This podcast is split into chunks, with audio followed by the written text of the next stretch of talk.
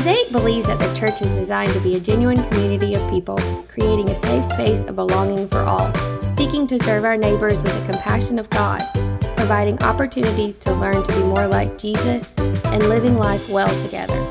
This can't happen in a one hour time slot on Sunday mornings, yet we desire to be a worshiping, missional community in Clayton, North Carolina. Visit mosaicClayton.com or find us on Facebook, Mosaic Church of Clayton.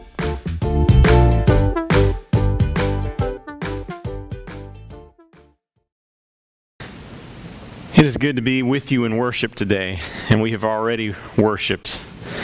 Uh, the name Joss Whedon is legendary among science fiction fans. He's the writer and director of uh, movies like The Avengers and creator of the very popular TV show the, uh, Buffy the Vampire Slayer from some, some years back. Uh, he has spent his career writing scripts for Hollywood. Uh, you might not guess it from his success in the Hollywood business. But uh, Joss Whedon spent a lot of his childhood being mugged on the streets of New York. He grew up in an apartment in Manhattan with parents who were distant and rather uninvolved.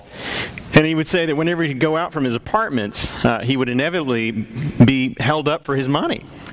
Once at the age of 13, he was beat up, as Joss Whedon recalls, quote, I was going to a newsstand on Broadway where I got my comic books. I saw these guys. There were like five of them, and I thought, those guys are going to mug me. I started walking, then I just bolted. I got to the store and it's closed, so I duck under them with a certain degree of athletic precision and run the other way. But they catch up with me, grab me by the hair, throw me to the ground, and start kicking me. And this is the part I remember. We were on Broadway during rush hour. It was filled with people. They parted like a sea and walked around us. That's an impression that doesn't go away. Well, today there is a concerted effort and awareness about bullying. And October is Bullying Prevention Awareness Month, according to stopbullying.gov. The efforts of bullying prevention awareness uh, include media coverage, youth engagement events, a conversation starter mobile app. Uh, there are some made for TV movie specials on Disney and Nickelodeon. Um, and schools will dedicate certain days of, of the week during this month to bullying awareness. I don't know if it's true of y'all, but uh, certain days you're supposed, to, you're supposed to wear orange uh, about bullying awareness. Um, but studies show that one in four youth are victim of bullying. And it's most prevalent in middle school, but even 19% of high school kids report being bullied at some point. Well, there, today there is a new awareness about this, a new attention given to the problem of bullying. But, you know, bullying is not a new thing in itself. A generation ago, we might have called it peer pressure. And before that, maybe it was just part of the initiation into manhood or the rite of passage into womanhood. But you know, what encourages me most is that there is an effort to take ownership and responsibility for the problem of, of bullying. Communities and schools, like we mentioned, are acknowledging the problem, calling it what it is, looking for solutions. Um, you know, again, a generation ago, we might have just shrugged our shoulders and said, well, boys will be boys, or that's just part of becoming a man. Or some people are just mean and nasty and you should avoid them. But now, as citizens and adults, uh, we're saying, no, this is not right. We're not going to let some kids get pushed around and intimidate and, and intimidated. That's just not the kind of society that we want.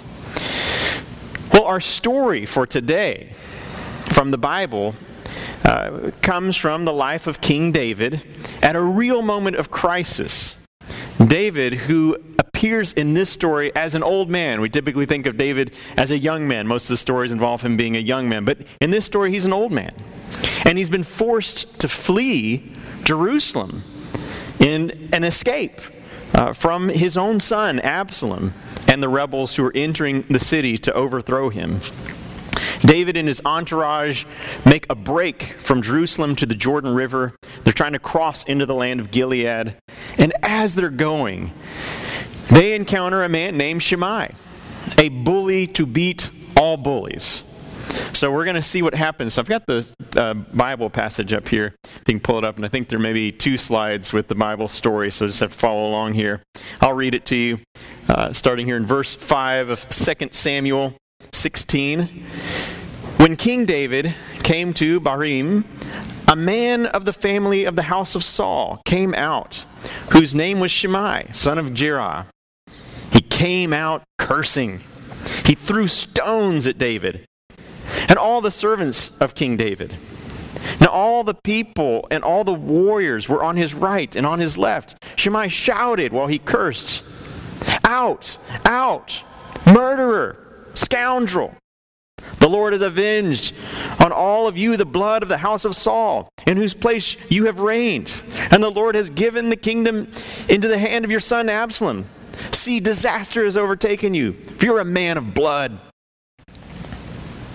Then Abishai, son of Zeruiah, said to the king, Why should this dead dog curse my lord the king? Let me go over and take off his head. But the king said, What have I to do with you, son of Zeruiah? If he is cursing because the Lord said to him, Curse David, who then shall say, Why have you done so? David said to Abishai and to all his servants, My own son seeks my life. How much more now may this Benjaminite? Let him alone. Let him curse, for the Lord has bidden him. It may be that the Lord will look on my distress, and the Lord will repay me with good for this cursing of me today. So David and his men went on the road, while Shimei went along the hillside opposite him and cursed him as he went, throwing stones and flinging dust at him. The king and all the people who were with him arrived weary at the Jordan, and there he refreshed himself. It's an intense story. Shimei, as it turns out, has every reason to hate David. He is from the clan of Saul, whom David has replaced as king. If you remember, there was a lot of friction between Saul and David, and ultimately Saul replace, or David replaces Saul as king. But all that had happened 30 years ago now. David has been king for a long time. Uh, but Shimei's hatreds and vehemence comes from a very old hurt, a very long nursed grief. So Shimei heaps insults upon David and throws rocks and dust upon him, cursing and provoking.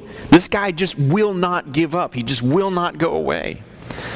And I guess what I wonder this morning as we read this story, who do you identify with in this story? I wonder. Do you identify with David? Have you been unjustly picked on? Have you been intimidated, uh, coerced, bullied? David is the one who's been wronged in this story. He is the victim here. But I also wonder maybe some of you might identify with Abishai, uh, the soldier, the protector of David. He was sworn to protect David with his life. He burns with justice. King David, let me go off and take the head off of this dog. you know, um, maybe that's you. you. You see your friends in those situations, or maybe even a family member in just a nasty situation at work or at school, or you know, and you just want to defend them. You just want to protect them. You just want to go and take somebody's head off for them. Maybe you identify with just the other people who are traveling with David here the people who are just walking along, watching all of this unfold, not saying anything, not doing anything. You feel bad about it. Maybe you feel sorry for David. Maybe you feel ashamed of yourself for not speaking up, hoping that someone else might do something. Maybe even turn to the person you're walking with and say, Why didn't somebody do something? assuming that you know, they, they should do something. They who, right? Who's somebody? Uh, well, it's none of my business, is it? Maybe, maybe you feel that conflict there. It's none of my business. I should stay out of this. Maybe like uh, that scene there of Joss Whedon. Maybe, maybe you're part of the crowd, just sort of uh, walking around all of this. I don't know. That's not my business. I'm not going to get involved. You know, I could see myself in almost all of these places. Um, I wonder, though, um, what about the bully? Have you ever thought to identify with Shimei? No one ever likes to think of themselves as a bully. You know, I would never want to call myself a bully, but I just wonder, you know, have I been one? Um, have you ever been the Shimei? Bullying is not something that just happens in middle school, of course. It's not only just physical, it can be emotional, can be verbal. Uh, have you ever used your power or your position or your wealth or your business like aggressiveness to get your way, to push people around? Amongst adults, maybe wouldn't call it bullying. Maybe it would be just putting someone in their place, we might call it, or being a backseat driver, or micromanaging. Uh, but it's whenever we use our force to influence another person, to get them to do something, to intimidate them. Well, you know, I don't know. I don't have an answer for you. Uh, who do you identify with? And maybe at times you've identified, you could identify with all of these characters with David, the victim, with Abishai, the, the defender, with the bystanders just watching, with Shimei, the bully. How should we respond, though, to aggression, to ugliness, to bullying? How should we respond? And then what should we teach our children about it? You know, here's our dilemma. On the one hand, we would want to say to our kids and maybe even to ourselves, you should just walk away. You should just ignore it. Don't stoop to that level. On the other hand, we might want to say, don't let yourself be pushed around. You know, stand up for yourself. Don't ignore it. And maybe at times you've given your kids both advice. Maybe you all have heard both pieces of advice. Maybe you've given yourself both pieces of advice. And, and it comes from a good place. We want our kids to be safe. We, we also want them to be independent. Um, we don't want to get picked on, but uh, we also don't want to get involved in something that we don't need to be involved. I guess if we were honest, though, we like the story of David and Goliath a lot better than the story of David and Shimei.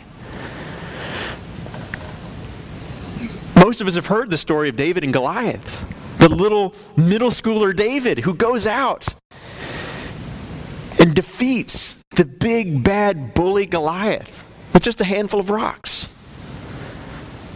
But I'm guessing not many of us have even heard the story of David and Shimei who endures this aggressive, over the top, long winded bullying rant. Um, I think it's interesting that both stories are in the Bible. Um, can we pick one over the other? Well, they're both there as responses. Um, I think here's where our kids and our grandkids and our friends and our family and even our very selves, you know, we need the most help. Um, what difference does it make to be a Christian, to be a follower of Jesus Christ? What difference does that make when we deal with bullies, with our enemies? It seems like it should make a lot of difference. Um, and I think it is appropriate sometimes to ask, what, what would Jesus do? What would Jesus have me do? Again, I don't know that there's a single response uh, to a bully. Every situation, of course, is different. Um, and you might still tell your kids to speak up in some situations and walk away in others.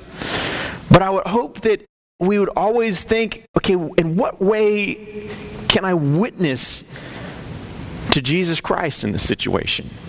In what sense can my action be a reflection of the good news of forgiveness, of reconciliation, of peace? Uh, we don't want to be weak willed or be a doormat and get walked on all over. Um, of course not. But there is a place to, to stand up for Jesus and for a different way of handling our conflicts and a different way of handling uh, the enemy, the bully out there. I think of Malala Yousafzai, uh, the Pakistani advocate for women's rights and access to education. Some of you may have read that little book, the I Am Malala story. At 16 years old, was nominated for the uh, 2013 Nobel Peace Prize. Uh, she had been an outspoken critic of the Taliban's tactics in her native Swat Valley from a very young age. And so Malala and her family was the subject of an assassination attempt at the hands of a Taliban gunman because her father ran a school uh, that educated young girls and because she had spoken out about the, the topic. At just 14 years old, a, a Talib fighter boarded her bus, pointed a pistol at her head, and pulled the trigger. She survived, made a full recovery in England, and became a transformative voice uh, for education and for women's rights and human rights. And in a key moment of an interview with Jon Stewart, the week that she had been nominated for the Nobel Peace Prize, Jon Stewart asked Malala how she reacted when she learned that uh, the Taliban wanted her dead. Her answer is pretty remarkable. She said, quote, I just started thinking about that. And I used to think that the Taliban would come and he would just kill me. But then I said, if he comes, what would you do, Malala? And then I would reply to myself, Malala, just take a shoe and hit him. But then I said, if you hit a talib with your shoe, then there would be no difference between you and the talib. You must not treat others with cruelty and with harshness. You must fight others, but through peace and through dialogue and through education. Then I said, I will tell him how important education is and that I even want education for your children as well. And I will tell him, that's what I want to tell you. Now do what you want. But someone will object. Um, we can't tell our kids that. Um, my kids can't be expected to do that. These are our babies. We have to shield them. We have to bubble wrap them and make them safe from the world and from all conflict. Um, but look, you can't shield your kids from the world the good, the bad, and the ugly of the world. And even if we do, who knows if your kids will be any better off if they had been shielded that whole time? We might be doing them more harm than good. There's no proof that kids who have been pampered their whole life and protected and uh, have avoided conflict their whole life turn out any wiser, better, more generous than kids who have grown up in a rough environment. this might be the, the most important conversation we can have with our kids and, and maybe with, with each other.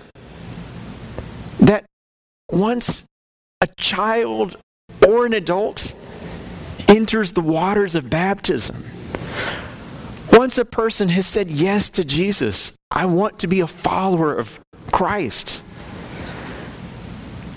then we expect them to start acting like a disciple of Christ. And there's not one Christianity for grown ups and another Christianity for kids.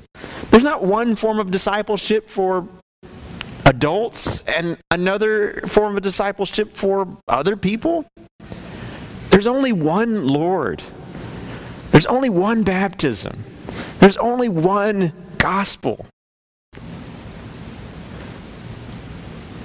once a person has declared him or herself for Christ, then we have submitted ourselves to Christ. We answer to Christ. We witness for Christ.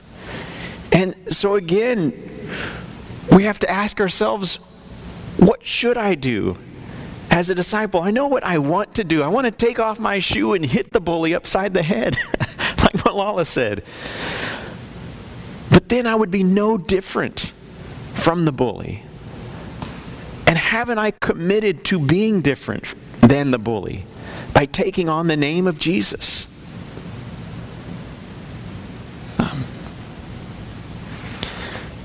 We've got to find a way to armor ourselves not with the weapons of the world, but with the weapons of our salvation, as Ephesians 6 say to train for the gospel of peace, to shod our feet in righteousness, um, so that we might withstand the, the slings and arrows of the evil one. And that we might do something different. That's the challenge. It's not going to be easy because it's going to force us to do something against our natural inclination, which is either fight or flight. Uh, we either want to run away or we want to fight somebody. And Jesus says, I'm not going to allow you to do either one of those. I want you to do something different, something transformative, something unexpected, and something ultimately redemptive. I have to tell you that I come from a long line of bullies. I'm an inheritor of bullies. Now, given my physical size, no one probably has ever felt threatened by my presence, but bullying can happen in more ways than one. Uh, my dad bullied us kids, especially my brothers and myself, uh, with things like, you know, don't be a wuss, don't be a wimp. You know, if we scraped an elbow or banged our finger in the door, uh, you know, he would say, you know, be a man, don't cry. Don't be a sissy. Don't be a girl. But the catch was, you know, you could never really be man enough. You could never be strong enough. You'd always be some reason you were still a wimp. I don't want you to get the idea that my dad didn't love us. I never doubted my dad's love um, for us, but I think he bullied us because he had been bullied as a kid by his dad, my grandfather. And my granddad bullied because that's how he was raised. There was a trend here, I think. My granddad's dad, that is my great grandfather, had actually committed suicide while my granddad was still pretty young. This was the 1930s Depression era. He was down on his luck, uh, and things had become too difficult to cope with. So my granddad was raised by his brothers in a very rough and tumble sort of way. For him, it was the school of hard knocks. You were not allowed to show weakness of any kind. So, granddad treated his son the way that he had been treated. And in turn, my dad treated us the way he had been treated. I remember when my granddad died, we all gathered at uh, the Lake Place, his home on Lake Travis, and outside of Austin, Texas. And Granddad had a croquet court in the backyard, uh, a game that he loved to play. And we grew up playing croquet in the summer. Croquet is a game played with a very, very heavy, solid balls, and you have a wooden mallet that you hit them with, and you try to hit them through little wickets around the field, this rectangular field. It's a really fun game. You should try it sometime if you haven't. But now, if you hit your ball into another player's ball, you have the option to do something strategic but a little mean. Uh, you can take your mallet and kind of using your ball as, as a wedge placeholder, you can knock the other player's ball off into outer space. As kids, we usually didn't do that because it's just kind of mean. Um, but we were all playing croquet that day after the memorial service. My brother, and my sister, and my dad and he knocked his ball into mine and Know, of course, he took the opportunity to knock my ball way off, uh, far away, and then he knocked his ball into my brother David's ball, and again, he knocked it far off. And I didn't say anything because I was old enough to know that's kind of how the game was played. Uh, but my sister and my brother began to complain that he was not playing nice. And my dad, you know, his emotion from the day and everything that happened just sort of welling up inside of him, threw down his mallet and stormed off and said, That's how dad would have played it. That's how dad would have played it. My dad could imagine no alternative way to play the game. I think sometimes we bully because we can think of no other way to respond. Maybe we bully because we've been bullied. Or we cannot see any way out of either fight or flight. Maybe we bully because we're scared. Uh, I think the divine imagination of Jesus Christ would have us look for some other way. There's got to be some other way. And if we haven't found it yet, it's probably because we haven't looked for it yet. And we haven't looked for it yet because we haven't gone to the one who already knows the answer our Lord and Savior, Jesus Christ.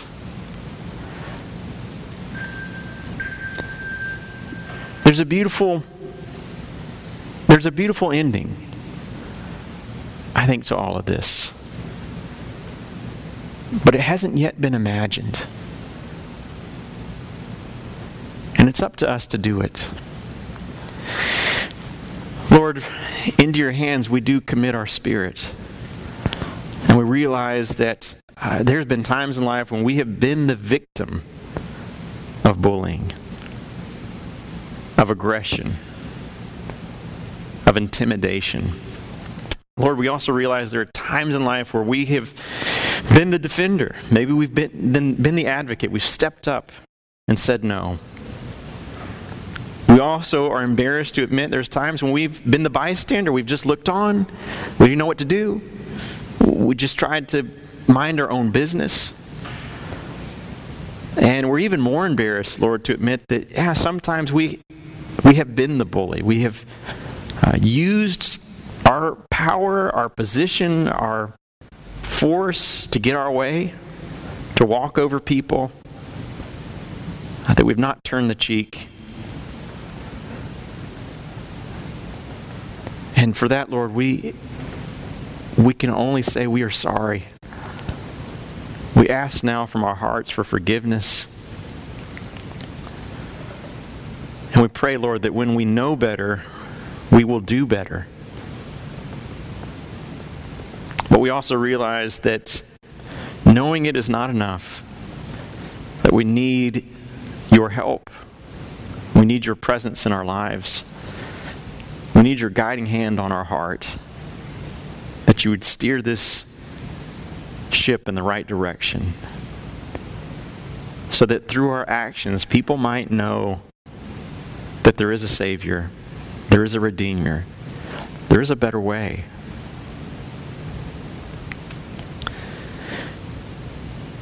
God, now I pray as